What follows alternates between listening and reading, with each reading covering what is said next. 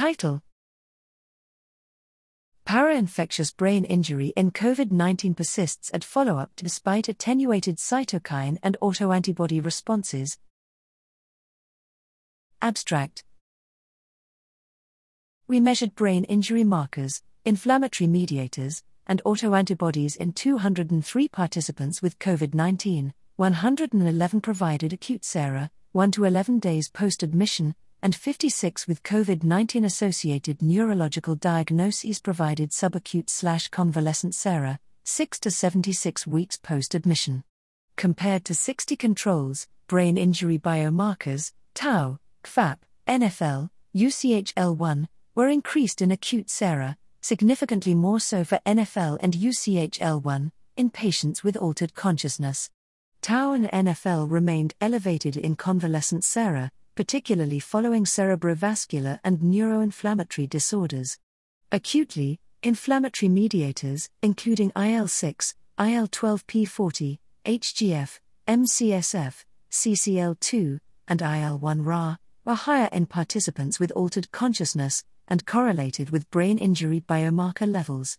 Inflammatory mediators were lower than acute levels in convalescent sera, but levels of CCL2, CCL7, IL 1 Ra, IL 2R, MCSF, SCF, IL 16, and IL 18 in individual participants correlated with tau levels even at this late time point.